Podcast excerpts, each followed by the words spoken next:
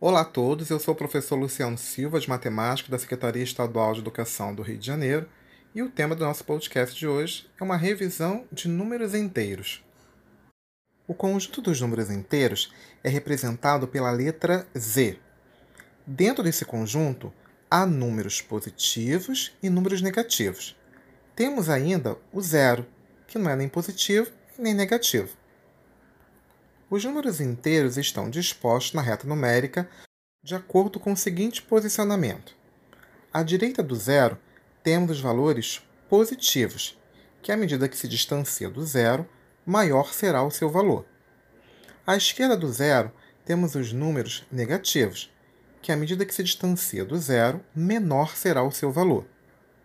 O zero é considerado a origem da reta numérica.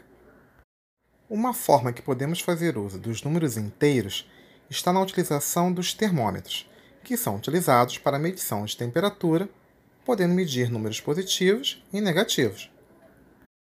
Será que podemos responder quantos números inteiros existem? A resposta é não. O conjunto dos números inteiros é infinito, ou seja, não tem fim. Os números inteiros negativos são sempre acompanhados pelo sinal de menos, enquanto os números inteiros positivos podem vir ou não acompanhados de sinal de mais. Todo número inteiro possui um antecessor e um sucessor. O antecessor é aquele que vem imediatamente antes dele, e o sucessor é aquele que vem imediatamente após esse número. Por exemplo, qual seria o antecessor do 2? O 1. Qual seria o antecessor do 7? O 6. Qual seria o sucessor do 11? O 12. Qual seria o sucessor do 20? 21. Entenderam como é que funciona? Os números que estão a uma mesma distância do zero são chamados de opostos ou simétricos.